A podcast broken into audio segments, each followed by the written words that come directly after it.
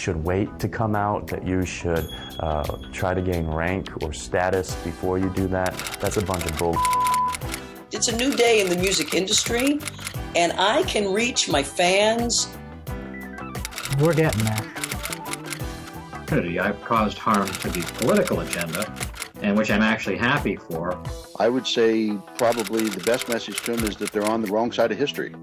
Whether you're lesbian, gay, bi, transgender, or whatever, love is love. Shout it out to the world. The Michelle Meow Show. Your A through Z, covering the LGBT, LMNOP, and everyone in between show. And now here's your host, Michelle Meow. Welcome to the show. It's Friday, so that means I'm out, and it's also hashtag FOF or FOF, Friends on Fridays. This Friday, we will broadcast John Zipperer's Week to Week show. The program today is brought to you by Pacific Fertility Center. When life needs a little encouragement, Pacific Fertility Center will be right by your side. Visit pacificfertilitycenter.com. And now here's Week to Week with John Zipperer. I'm John Zipperer, host of the Week to Week program at the Commonwealth Club.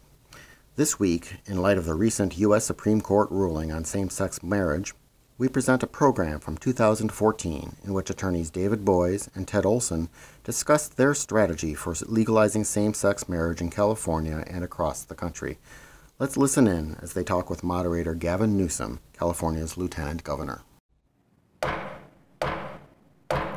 Good evening, and welcome to tonight's meeting of the Commonwealth Club of California, the place where you are in the know I'm Mary Cranston, past chair of the Commonwealth Club's Board of Governors and the retired senior partner of Pillsbury Winthrop uh, Shaw Pittman, a law firm, and your chair tonight.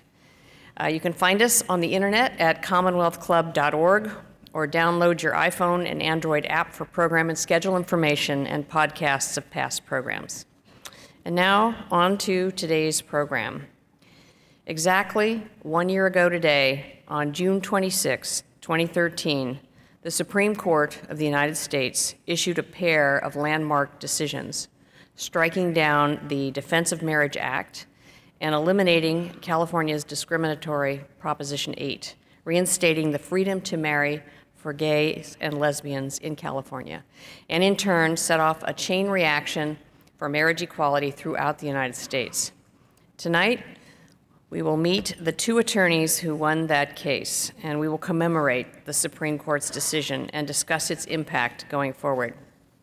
To introduce tonight's distinguished speakers and our distinguished moderator, it is my great pleasure to introduce a man who is actively campaigning for gay rights and marriage equality. Tonight, he is not here as Mr. Sulu or any other character, but as himself. Actor activist George Takei and his husband, Brad Takei, have been married.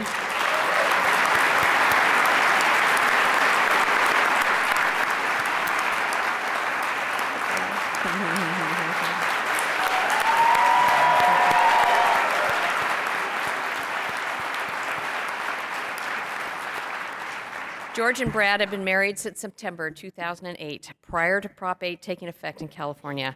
They remain committed to fighting for human rights and ending anti gay bullying. Please welcome George Takei.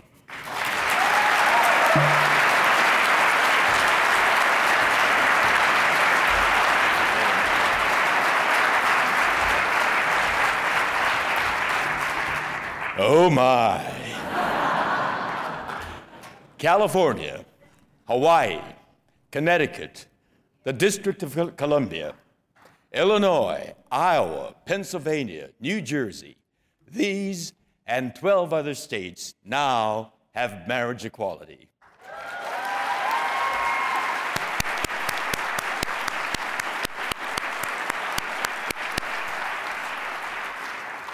Sixteen countries have laws that allow same sex marriage or domestic partnerships. And in this country, a number of states are now awaiting appellate court judgments yet to come. There is indeed change afoot in the political and social climate of this country. Tonight, I'm so proud to introduce the two attorneys who joined forces to win a Supreme Court decision that has indeed altered the American landscape forever.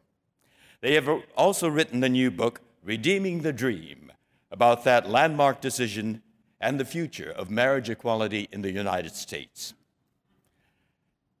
David Boies and Ted Olson have been called America's legal odd couple. Their pairing is certainly the most unlikely in civil rights history. David Boies, a Democrat, uh, Ted Olson, a Republican, vigorously faced each other in uh, the Bush versus Gore case in 2000, and later came together because they decided human rights were more important than uh, partisanship. Both gentlemen have made Time magazine's list of the world's most influential people, and both are highly regarded litigators. David Boies is chairman of Boies, Schiller, and Flexner, a law firm with offices in New York, Washington, D.C., California, Florida, Nevada, and New Hampshire. His credentials include serving as chief counsel for the U.S. Judiciary Committee, counsel to the FDIC, and special counsel for the U.S. Department of Justice. He holds a law degree from Yale. Theodore Ted Olson is a partner in the law firm of Gibson Dunn and Crutcher's Washington, D.C. office. He has served as Solicitor General of the United States, was Assistant General Attorney in the U.S. Department of Justice, and private counsel to Presidents Ronald Reagan and George W. Bush. Mr. Olson received his law degree from the University of California at Berkeley. Tonight they will be in conversation with another individual who doesn't sample the political climate before taking a principled stand. Gavin.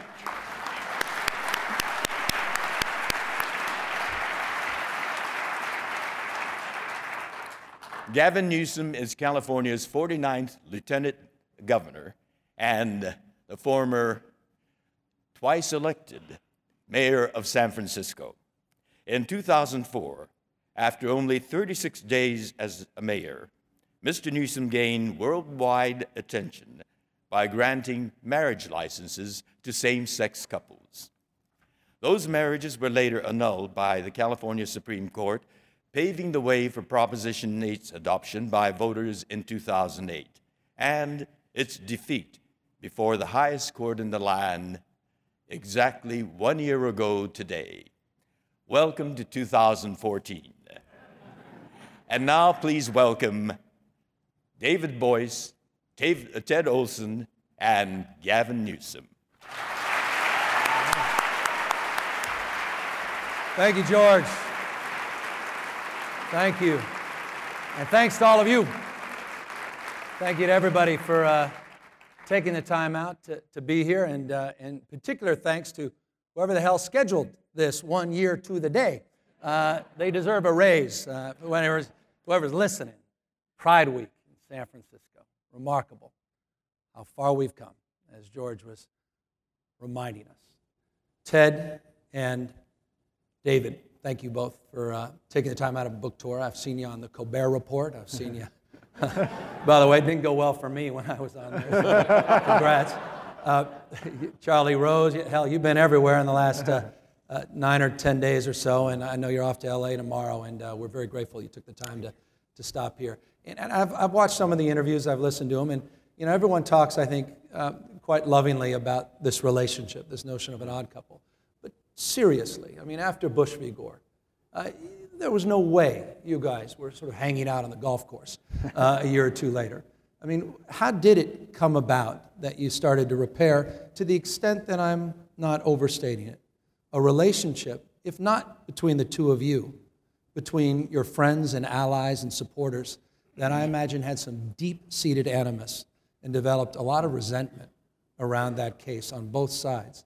Um, how did you begin to repair that relationship to create the conditions where you were in a position, Ted, to make that phone call to David to include him in this process? Well, we were opponents, but not en- enemies. Um, I watched David work in his representation of Vice President Gore and the team that he led. I had great admiration for what they did, how they did it, and who they were representing. Um, and we engaged with one another because we often had to make speeches or appear on television and explain our client's point of view. And these were contentious times, of course. It was a very, very intense five week period. Uh, and, it, and it extended beyond that because it tore the, peop- the, the, the country up a little bit. Um, it's something that, that contentious. I figured it was among the three most contentious presidential elections in history. After the election was over, uh, I was nominated by President Bush to be Solicitor General of the United States. And I wasn't the most popular person among the Democrats in the United States Senate. So the process of the confirmation, which is never pretty anyway, was going to be kind of um, contentious, is a mild word. David volunteered to talk to his former boss, Senator Kennedy, and speak up for me uh, when I was finally confirmed by an overwhelming 51 to 47 vote. David came to my swearing in at the Justice Department. Uh, we got together on a few occasions the fall of that year. I won't spend too much time. Uh, our wives became um, friends. Um, we've done things together. We both enjoy um, the law. We really believe in the law. We believe in the process of the law. Uh, we may we, we agree that sometimes we'll disagree about decisions, but I think we have mutual respect. We, the law is a, is a blessing for us both. Uh, we've, we've enjoyed fine wine, especially California wine, uh, in case any of you own a vineyard. Three. Uh, and we became. We've tasted your wine. That's very good. Um, Served at both the Bush and Obama White Houses. True. Uh, we just became closer and closer together over the years. We enjoyed working with one another, and we always talked about well, maybe there'll be a case where we could be on the same side. We were on opposite sides of other cases subsequent to this, but we kept looking for an opportunity, and I know you'll get to it, but um, we finally had this opportunity in the Prop 8 case, and maybe that we'll talk some more about that. But In- in- I mean, is that an accurate reflection from your perspective? I mean, it, it, you better say it's I better accurate. say. I better say it now. I don't know all these people. No, but it is. And um, we'd known each other a little bit um, before Bush v. Gore. But it was really during Bush v. Gore that we really became friends. Um, you admire somebody who's on the other side who is a good lawyer and a person of integrity. And I respected the way Ted handled himself. Um, I disagreed with him then, I disagreed with him now on that particular case. But um, I respected his role in the process. Uh, he was a fine advocate uh, for Governor Bush, and he was uh, a person who always handled himself with professionalism and integrity. And so when the time came afterwards, I had no hesitancy at all in telling my Democratic friends that this was a person who I thought would make a fine Solicitor General. And we became uh, closer friends over time. Um, we still haven't gotten on the golf course together, uh, but we do take bike trips with our wives. And we have uh, had several uh, bike trips in several different foreign countries. Um, we've done some sailing together. And so it, it's a genuine, I think, close friendship. And there are many issues that we disagree on, um, but there are a lot of issues that we have common views of. And what we found is that we can work together on those areas where we have common grounds. And I think each, each of us thinks that the country would be a better, more productive place if more people could focus on what we have in common and not where we, where we disagree. Anyone disagrees with that? So, just briefly, so we can move on to the, the guts of this. You're, you're with your sister in law at the time, um, and uh, she's with uh, Rob Reiner, wife, Michelle, and they're having a conversation. Uh, and your sister in law at the time suggests they should call you. Is that accurate? Yes, uh, Rob and Michelle Reiner, who are warriors, um, they put themselves passionately into the things that they believe in. They put their resources, their reputation. They felt that Proposition 8 was so wrong so un-Californian, so un-American um, in its outcome. Uh, that they, th- they were discussing at the Beverly Hills, the Polo Lounge in Beverly. Not so many things have happened at the Polo Lounge in Beverly Hills.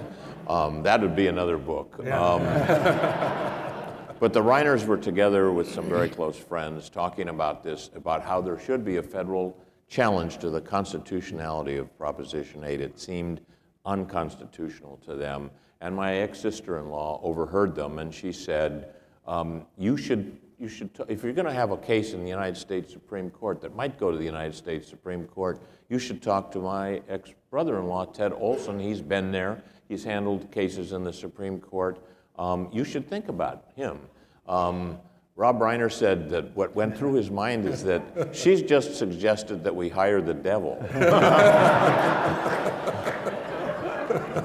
Uh, and Michelle said, uh, said to Kate, Are you brain dead? What, what are you uh, it, But anyway, they thought about it and they thought maybe the chemistry of someone who's well known as a conservative um, and had been a part of Republican administrations and had been in the Supreme Court, maybe that would be an idea. They, was they sent someone to talk to me in Washington and I said, having grown up in California, I was really disappointed in what I still regard as my fellow citizens. I still feel like I'm a Californian, although I've been away from a while. We'll be back with more here on Friends on Fridays with John Zipperer of Commonwealth Club right after this.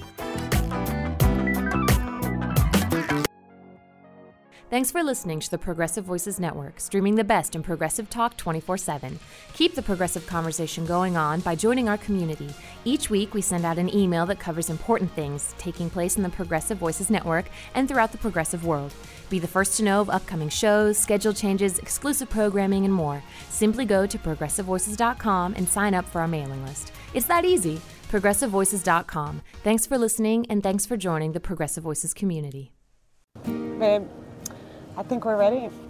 We're really doing this. Yeah, I'm ready for our family. So, where do we start? Starting a family is a team effort, and when life needs a little encouragement, Pacific Fertility Center will be right by your side. As a unified team of the best fertility specialists, guided by the highest ethical standards, Pacific Fertility Center provides patients with compassionate fertility care. Visit pacificfertilitycenter.com. Weatherford BMW is where I spend a lot of my time. I love what I do and I love the people I work with. But work's not the only thing I love. I love the everyday simple things in life, like mornings at my favorite coffee shop, taking walks with my dogs around Point Isabel, and spoiling my partner for a scenic but thrilling ride. That's the beauty of living the Bay Area dream.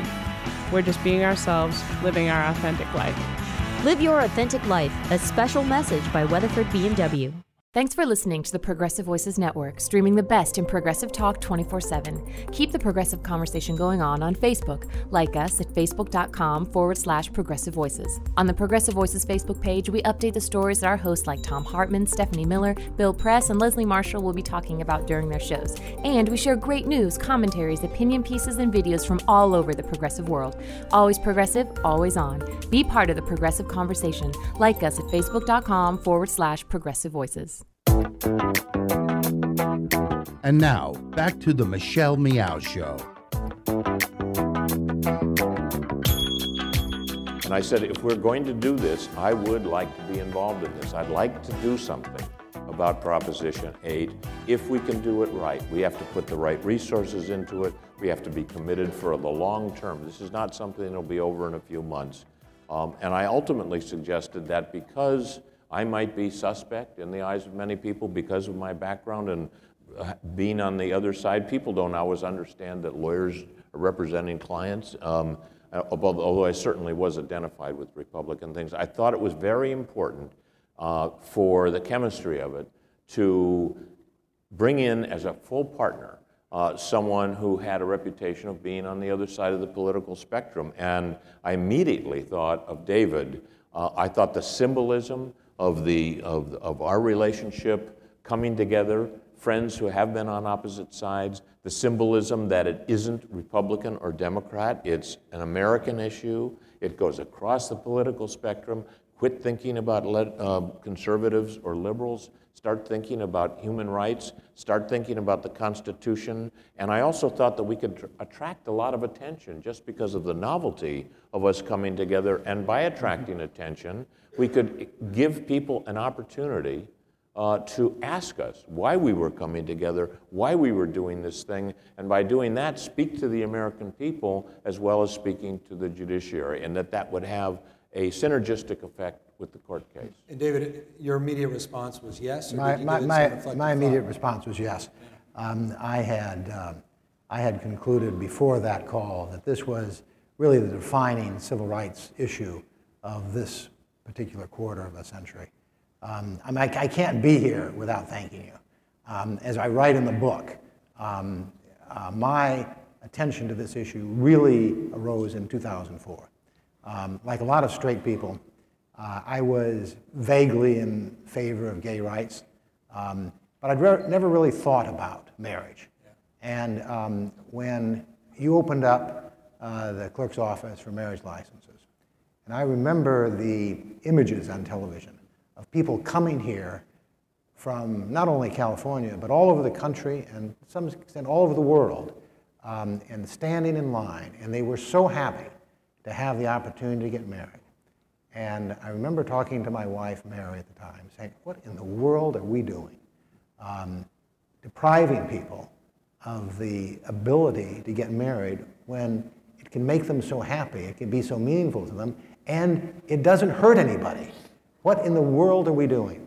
And uh, that was a, a moment for me that really changed my perspective. And so when Ted called me, uh, I immediately said yes. That's why. It's, and, and I, it begs the question. I was going to ask you this, Ted, as well. I mean, you know, I, have a father, progressive judge. He was an activist judge before they coined the term, uh, and he was not supportive when we did what we did in 2004. In fact, uh, it took him years, even after Prop 8. Yeah. Uh, he kept saying, "Can't you call it something else?" Yes, right. Uh, I support gay rights. Just call it something else. Um, Catholic, Irish background. Were you really there that early? I, I was, in fact, someone reminded me when there was some commentary, what in the world is he doing? Um, conservatives were saying you're fighting for a new constitutional right. I didn't feel it was a new constitutional right. But David Frum, the journalist, said, Ted, I remember a dinner we had 10 years ago with your, with your then wife, my late wife, um, arguing about this, and it was three to one against you. Um, and that you were in favor of letting people, allowing people to get married and having that right. Because my, my thinking is very much like David's. We did, never talked about it um, collectively, but two loving couples coming together uh, that want to form an enduring relationship and to become a part of a community and raising a family uh, and paying taxes and becoming a part of everybody else and making a unit of themselves, taking on responsibilities, because marriage involves a lot of responsibilities. What could be more conservative than that, with a conservative value? And, and, and, and, the, and the fact that, that, that this country is founded on the ideal of we're all created equal. We say that over again from the Declaration of Independence to, the, to Lincoln's Gettysburg Address to the 14th Amendment, we say it in our court decisions. Well, why aren't we living that? Um, and so I felt very strongly, and you mentioned the name. People have said that thing. You could you could let these people do whatever they want. They can share their property. They can have joint tax returns and so forth. Let it call it call it a civil union or something. But no one celebrates the anniversary of their civil union. Um, no one, no one, no, it, it, it is a different thing. Even our opponents, because they said marriage is so special, you shouldn't have it. This, this didn't make any sense, and, and I tried to figure out how best to, to, how best to express that to a court, because I, I was actually knowing that I was going to be asked it somehow every place, and I was asked it over and over in court, including the United States Supreme Court. And the, um, that what I said was, uh, what I came up with this is that um, what if you were allowed to travel, vote, participate in democracy. Um, you can have all those things, but you uh, can never call yourself a citizen of the United States. Everyone would know that was second rate. You were not a part of the community, even though you could do all those things. Well, marriage is very much like that. People respect the institution of marriage, people bond together, uh, and it's a part of a very important institution. The Supreme Court has said 14 times that it's a fundamental right, maybe the most fundamental right that we have. And so the, the word does mean a lot. So, David, a lot of progressive leaders, particularly in the LGBT community, were not with you guys. They felt we needed an incremental approach. We had made great progress domestic partnerships. Uh, we were making great progress with civil unions. That it was too much, too soon, too fast. And God forbid the two of you partner together and fail to achieve your goal. You'll set back the movement for 20 years. Yeah.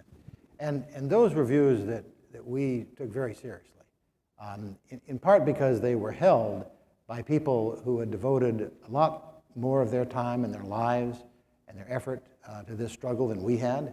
Uh, they were people that were much more experienced uh, with some of these issues than we were. Um, I remember a professor at Yale uh, wrote an article in 2009 saying that the odds uh, were long against us, um, that we would probably fail, and that in failing we would set back um, the movement. Uh, but we ultimately concluded that this was the right case at the right time. We were the right people to, to bring it for several reasons. First, as a practical matter, we thought somebody was going to bring sure. this lawsuit. Sure. A lot of people in California wanted to get married. A lot of lawyers in California. and, um, and we suspected that they would find somebody to bring that lawsuit. And so the issue was not so much, is there going to be a lawsuit? But the question is, who's going to bring it? And if you're going to bring this kind of lawsuit, you want to win it. And in order to win it, you want to prepare it and try it as best you can. Uh, Ted and I had a lot of experience uh, trying lawsuits. Um, in addition, we each brought with us the resources of our firm. Um, this is not an individual effort. This is a team sport. And uh, we had more than 50 other lawyers and paralegals from our two firms working on this case, in many cases, night and day. And the ability for us to marshal the resources on this case, which we knew was going to be heavily defended, um, was, was something that was very important. So we felt we had the resources, we had the experience uh, to really prepare the case well. The second thing was that we looked at the Supreme Court opinions. Uh, we looked uh, in particular at an opinion in Lawrence against Texas. Right. Now, this is the one year anniversary of our victory and of the Windsor Court victory. But it's the 11th year anniversary to the day of Lawrence against Texas, which was the first case in which the United States Supreme Court held that the equal protection and due process clause protections of the United States Constitution protected gay and lesbian citizens from discrimination. Now, the particular issue in that case was simply whether state laws could criminalize intimate gay and lesbian contact. But the reasoning of that case was very broad. And it was written by Justice Kennedy, and it essentially said these are citizens like everyone else. They're entitled to the pursuit of happiness like everyone else. You cannot discriminate against them because you disagree with them on the basis of morality or religious principles. And Justice Scalia, in dissent, 11 years ago, said, It's over. He said, This is a this court decision has just dismantled every constitutional principle that permitted states to distinguish between heterosexuals and homosexuals with respect to marriage. And we think he was right.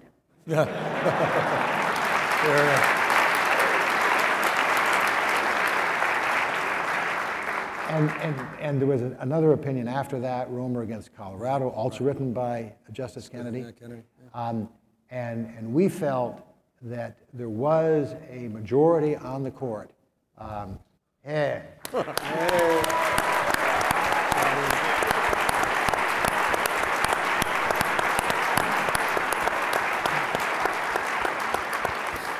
And we felt there was a majority on the Supreme Court. We felt we, we, we felt we could win this case.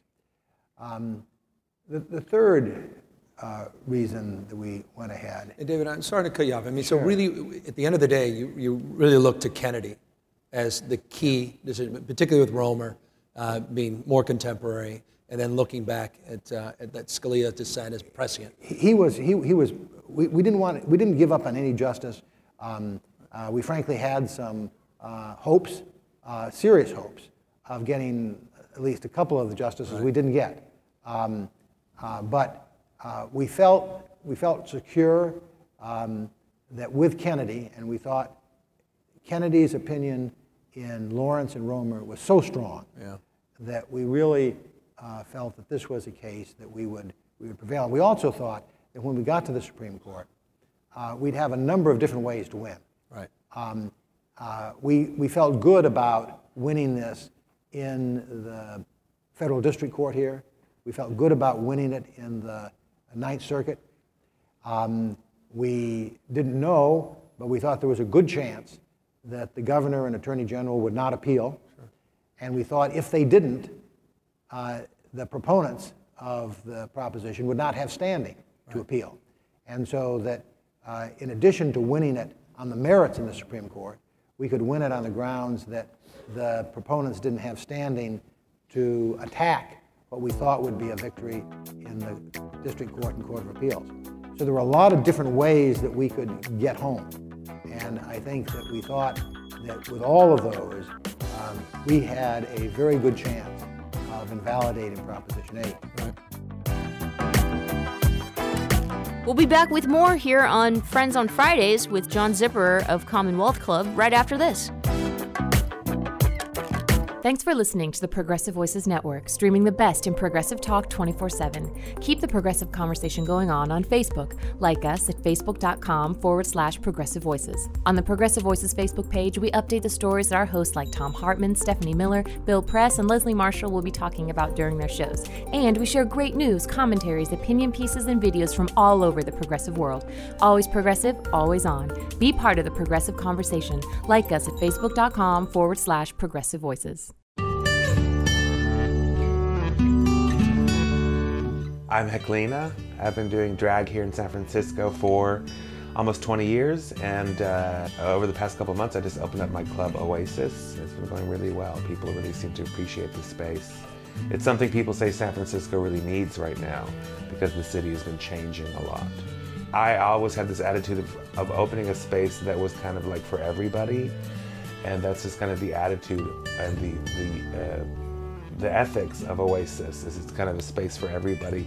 How does it feel to be a business owner? I don't know. You know, it's funny because I still need, I still have to kind of pinch myself to believe it's actually true. You know what I mean? Like I walk in there and, and I go up to the bar and I go, oh, could I please have a glass of water? You know, it's kind of like I forget that it's my place.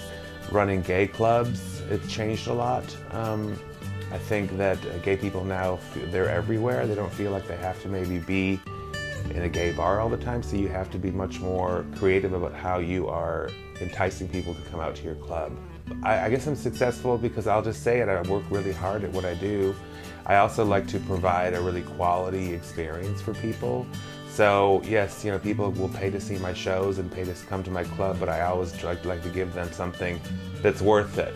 The experience that they'll, they'll leave my shows going, okay, that was worth it. You know what I mean? That's just always been my attitude um, just to entertain people. And so it seems like that works, you know. I would say to young kids, you know, just kind of form your own identity. And, uh, and you know, don't let others dictate how you should behave or think. Uh, you can always go to uh, sfoasis.com to find out about all the entertainment and nightlife that we have going on at Oasis. If you want to see drag, we've got that for you. If you want to see some queer hip hop parties or queer dance parties, we have that for you. Spotlight on Success and Achievement, brought to you by Wells Fargo. Together we'll go far. And now, back to the Michelle Meow Show. Um, we also we also thought that the process of the trial and the process that we could bring to the table in terms of discussing this issue was something that we could bring what had been an, an, issue that really had not gotten as much mainstream attention as it deserved. We could help get that into the mainstream of America. Yeah. Um, uh, Ted wrote a cover story in Newsweek magazine. Mm-hmm. Uh, I wrote an op-ed piece in the Wall Street, Wall Street Journal. Uh, we were on television. When we brought the case, it was front page news in the uh, New York Times and across the country.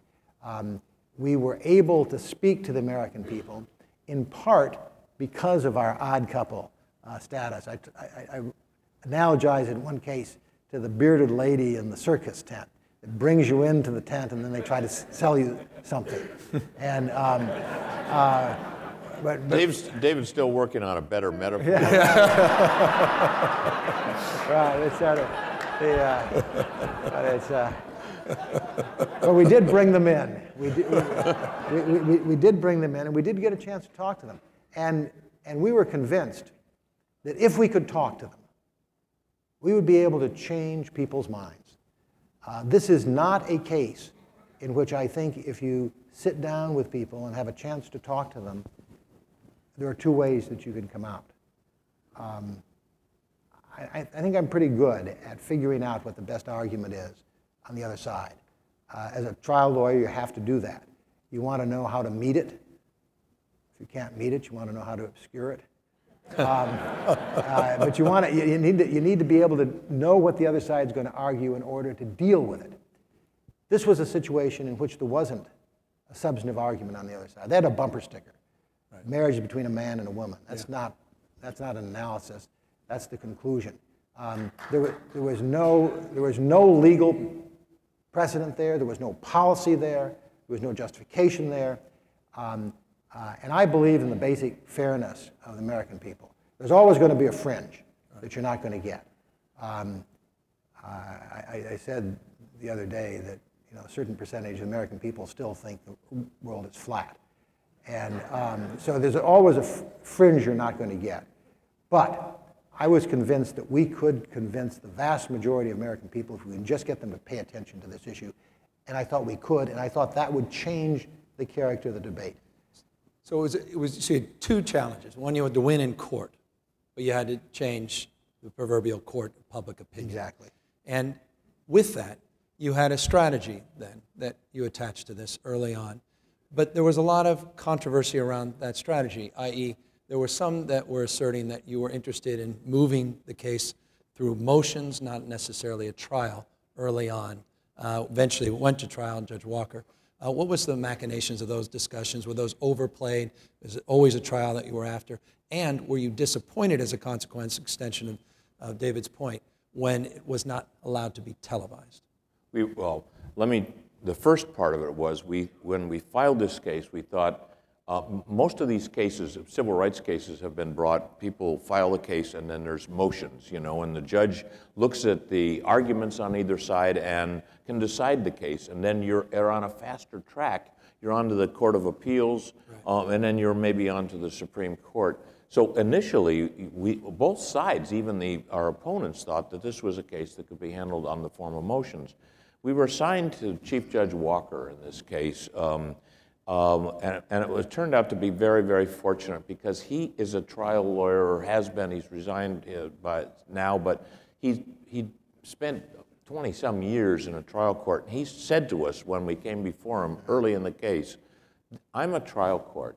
It's how we do this is more important than the decision because the decision is going to be made at a higher level someday." He said, "I want a trial. I want to hear evidence on marriage." On psychology, on raising children, on the politics of this, um, on the characteristics, on the impact of discrimination. I want a trial. I'll give you a trial quickly.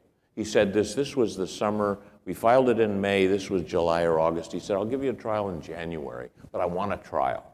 Um, so that wasn't exactly what we had in the mind at the beginning, but we embraced that because that would give us an opportunity to put on trial discrimination and the impact of discrimination and the harm that's done. All of these things. Now, we didn't foresee everything.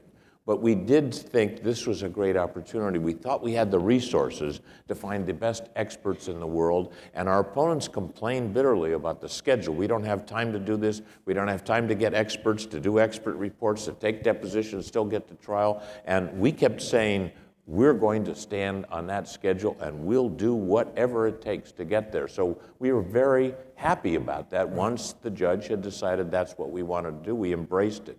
The judge decided that this is an important constitutional question involving tens of thousands, ultimately millions of people in the United States. And it, then the people can't get into the courtroom. They should be in the courtroom because there should be a streaming of the trial outside to the public. We thought that was fantastic. Our opponents hated the idea, and maybe, uh, and, and, you know, it tells you a lot. Uh, yeah. uh, a lot that we thought they were complaining bitterly there's going to be a trial and, and then the public is going to be coming into the trial. What could be more American than a trial? Um, a, a, real back and forth evidence goes on. People would testify and be cross examined and things like that. And the American people should see this. If you don't want the American people to see what's going on in that courtroom. What's the matter with your ideas? Mm-hmm. You know, is there something wrong about your side of this case if you don't want people to see it? Ultimately, um, because I know you've got a lot to cover, the Supreme Court stopped the idea of televising the trial outside the courtroom on the first day of the trial. But the cameras stayed in the courtroom. That, that tape still exists. It's still, no one's seen it. But in a way, that was a benefit too, because um, um, um, Lance Black, the, the playwright, took pieces of, the, the screenwriter took pieces of the trial and made it into a play called Eight, which has been performed all over the country, so people have seen it. Um, HBO followed us with cameras everywhere, and except for the, in, to some degree the courtroom, and they made this fabulous documentary which came out earlier this week called The Case Against Eight. And if you haven't seen it, for heaven's sakes, see it. It will tear you to pieces. It's yeah. so beautifully done. Um, and so that, and then, and it also gave us an opportunity to write a book, which, which we want to talk about. But the, the um, no, but what the, the, story of this case is told, uh, we still think that the American people should see the trial uh, because it's so important. But uh, there are other ways in which, in, including events like this, uh, that can give the American people an insight in the, into the case. Well, you're listening to the Commonwealth Club of California radio program. Today we're discussing the future of marriage equality in the United States with noted attorneys David Boies and Ted Olson, who won the Supreme Court decision striking down California's Prop 8. I'm Lieutenant Governor Gavin Newsom, and you can also find a video extension of the narrative here of Commonwealth Club programs online at the club's YouTube channel, Redeeming the Dream. David, you have a long history of civil rights. You were there in Mississippi when it mattered. Um, redeeming the dream means a lot to a lot of people. Uh, what was the impetus of thinking behind the title of the book? It, it, it was obviously um, to some extent related to Martin Luther King's dream of equality. It was also related to the dream that was spawned here in California um, when gay and le- lesbian citizens were given the right to get married. And they did get married, and they by did the California by the California Supreme Court in May of 2008. Um, and then that dream was taken away from them uh, by Proposition 8. And so our attack on Proposition 8 was a way of trying to redeem that dream of equality that people had and had experienced in California. And one of the arguments that we made is that you could not, consistent with due process and equal protection, take that right away. So, what, in the process of putting a book together like this, I mean, there's been, you know, we've had now the, the documentaries come out, the plays come out. Um, we all, many of us in this room certainly, but the country lived through this process. We, extraordinary what's happened just in the last 60 days. Uh, I was just looking at Arkansas, Idaho, Oregon, Pennsylvania, Wisconsin, Utah, Indiana. That's all since May. Federal judges opining on this, just since May, not of last year, last month. Uh, we reached a remarkable tipping point. Um, So, when you're putting this book together, what were you trying to achieve? I mean, it's an inside story of your experience, of, of the, the, sort of application and inspiration. Um, what, what would we, what's the takeaway with the book? What, what can we learn from this book well, uniquely? I should mention also Jo Becker, New York Times uh, award winning writer, also followed us through this case right. and, and wrote a book called Forcing the Spring, which came out a month or two ago, and it's a beautiful book. What David and I were trying to achieve is a couple of things. We wanted to tell the story of how we structured our strategy. Um, this is something that is important to the extent that people can learn by our mistakes and by our successes with respect to what we were thinking, why we put it together. Um, we wanted to teach people about what we had learned about ourselves, about our country, about discrimination. The trial itself was a tremendous eye opener about all of these so many fascinating things. And we learned a lot. We wanted to share our feelings with the American people in the form of a book, and you have to put that in writing and give people a chance to do it. And we wanted to tell the story, and the movie does it better than we could do it, but we wanted to tell the story of the plaintiffs, Chris and Sandy, and Jeff and Paul, how much we grew to love them, um, how much their passion, their commitment, their dedication, and they're telling their story in court and taking on the burden of being plaintiffs in a civil rights lawsuit that took so long, it's had ups and downs and um, tension and excitement, and it takes a lot out of you to do that and to be put in the spotlight. We wanted to tell the story the best we could from our perspective uh, of, of those individuals and what they went through and how they made the case with their testimony, with their, uh, their life story. And so all of those things, I'm not so sure we accomplished all of those things in the, in the, in, in, you know, as good as we could, but we did it the best we could because we felt that this was something that meant so much to us, we had to put it in writing and make it. We'll be back with more here on Friends on Fridays with John Zipperer of Commonwealth Club right after this.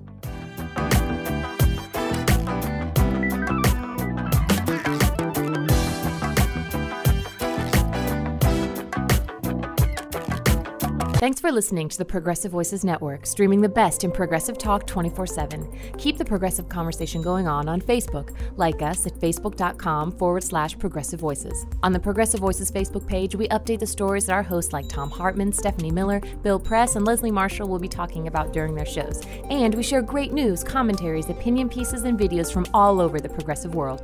Always progressive, always on. Be part of the progressive conversation.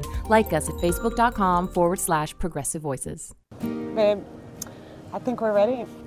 We're really doing this. Yeah, I'm ready for our family. So, where do we start? Starting a family is a team effort, and when life needs a little encouragement, Pacific Fertility Center will be right by your side. As a unified team of the best fertility specialists, guided by the highest ethical standards, Pacific Fertility Center provides patients with compassionate fertility care. Visit pacificfertilitycenter.com. Weatherford BMW is where I spend a lot of my time. I love what I do and I love the people I work with.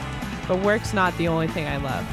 I love the everyday simple things in life, like mornings at my favorite coffee shop, taking walks with my dogs around Point Isabel, and spoiling my partner for a scenic but thrilling ride. That's the beauty of living the Bay Area dream. We're just being ourselves, living our authentic life. Live your authentic life. A special message by Weatherford BMW.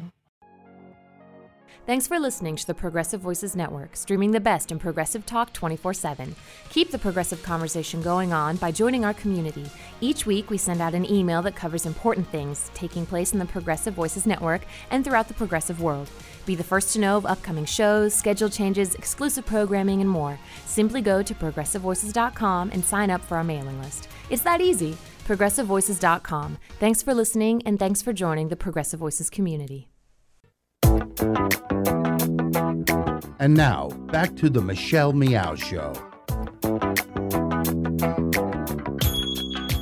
David, I imagine this had to change you pretty profoundly. The experiences, people coming up to you. Uh, I mean, this is not an ab. I mean, so much of your work, and I don't mean to diminish the other work, but it's more academic, uh, theoretical. But you're arguing here. But when you got deeper into this, I imagine uh, there were layers of this that you never could have seen coming that must have moved you profoundly. There, re- there really were.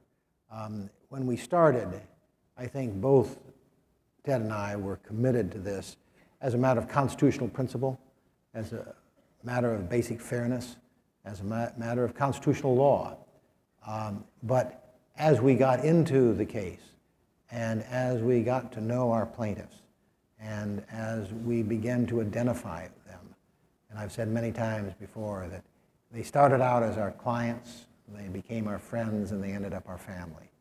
And we shared their pain. We shared the damage that the discrimination did. We moved from a intellectual uh, case about which we felt passionately even in the beginning to a highly emotional case where we we felt that our future and the future of our families were tied up in what happened in this case. And that's, that's only increased as time has gone on and as we see and we talk to every day uh, people whose lives have been changed, uh, not just by what we've done, but by what all of the people who have devoted so much time and effort uh, to achieving equality over the last several decades uh, have worked to do. And it has been, I think, for Ted and myself, uh, the most satisfying case that, that we've ever been, been involved in. And Ted, for you particularly, not without consequences. I mean, Rush Limbaugh. I know it's you see that just yeah, it's not a punchline. Doesn't Uh, like I me. was gonna, Rush Limbaugh, comma. But I Doesn't mean- like me anymore. Yeah, no, I mean, but you know, yeah, he said right away. He said you were one of us. This notion of betrayal. Uh, I imagine that. I mean, he amplified it as he often does verbosely, but others, I imagine, quietly, uh, folks that you were very close to, people you admired. Uh, that animus probably still remains. That I mean, is this cost you professionally? Have you been able to repair those relationships? Have you been able to uh, convince them of the merits of your argument? What, what's I mean, in a broader sense, how has it impacted you, even not just personally, which I'd love to hear, but also professionally? Well, I don't worry about things like that. I really don't. Um, the, there have been some people that didn't understand, that did disagree. Uh, I looked upon that in large part as an opportunity to explain why I felt that David mentioned the article. I wrote the article uh, for Newsweek about the conservative case for gay marriage. I figured that this was an opportunity. I have deep convictions about the rightness of this. Um, it's only reinforced every time I look at Chris and Sandy uh, or Jeff and Paul. But I knew that this was right. Um, and I knew that I wouldn't really, if given the opportunity to do something about it, and if I walked away from it because other people didn't think that it was the right thing to do or that I would become unpopular, I would not really be able to live with myself. Um, this is something that is exceedingly important. And yes, uh, you get some emails or this, that, that sort of thing and so forth, but we're overwhelmed by the good feeling that comes out of people walking past me on a, sitting in an airplane and doing like this. Um, and the, and the things that the things that we hear last night here um, at the LGBT Community Center, just up the road um, on Market Street, we were with 125 or so people uh, that talked about with us about their experiences, um, and it was extraordinarily gratifying. Not a moment really or a day goes by without us um, hearing from somebody that that uh, we may have touched in a small way. That completely eclipses any professional or personal. um, Amen. Amen. What I agree. uh,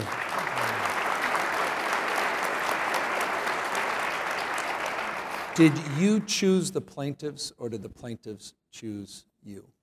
It was a combination. Um, one of the things that uh, the plaintiffs had to be uh, satisfied with is the case that we were going to bring and how we were going to represent them. But one of the things we also had to be sure of is that we were able to identify plaintiffs that were going to have the strength of character and the staying power and the courage, really, to go through what was, we knew was going to be an arduous process. Um, we knew that this was a process that was going to take years, not months. Uh, we, we knew that we needed to have people who had a commitment to their relationship so that that relationship could withstand that time and that pressure. Um, we need to had, needed to have people whose families would accept and support um, the difficulties that they would have to go through. We needed to have people who had the inner character and the strength to be able to endure what we knew was going to be a lot of harassment, um, a lot of attacks, uh, a lot of vile kind of things um, that they were, they were subjected to. You would not want to play in a family audience uh, some of the things, that, messages that were left on their answering machines. And we needed to have people who would stick with it through that. And we found in, in our four plaintiffs, um, Chris and Sandy and Jeff and Paul, four extraordinary human beings who were able, with intelligence and humor, to describe our case and describe what they felt, describe why this was an important issue, describe what they were being deprived of by the discrimination and how that had hurt them and damaged them, but also to describe the kind of higher arc that they and others could have if this discrimination were eliminated. Uh, Ted and I have often said that uh, the best argument that we could ever make is, would be just to play the testimony of Chris and Sandy and Jeff and Paul that they gave. We called them, the four of them, as our first witnesses. And those of you who are lawyers in the audience know that you don't generally do that. That's a, that's a dangerous thing to do because if they don't come across perfectly, you may have lost a momentum that you never recover in the trial. And so it was a, in some senses, some people would say it was a risky uh, strategy to put them on first. But we felt it was important to put a human face on this discrimination and to have the judge listen to real people describe in real terms what this case was about. And there was not a dry eye in the courtroom. And I include the people on the other side, I include the lawyers on the other side um, listening to that testimony. And you'll get a sense of it in this HBO documentary. Um, it, it, doesn't, it doesn't come across with as much dramatic impact as the trial did, but it comes across with a lot of dramatic impact.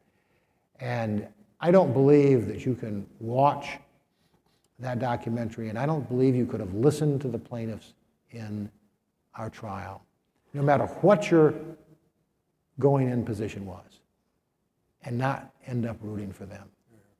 And that, and that was, I think, our most powerful evidence, and it was something that was, it was critical for us to find the right people to do that, the people who would be able to carry that message and carry it in a sustained way. Well, we're blessed to have Chris and Sandy here.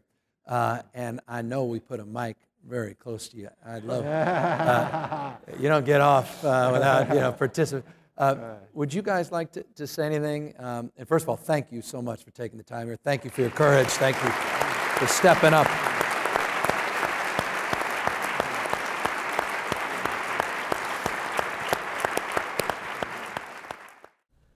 Thank you for joining us for this week to week presentation of a recent Commonwealth Club program. I'm John Zipperer, host of Week to Week, and I invite you to find us online at commonwealthclub.org and follow us on Facebook and Twitter.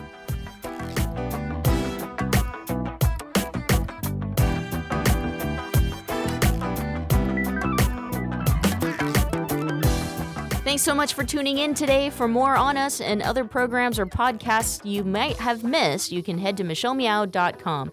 See you all next week.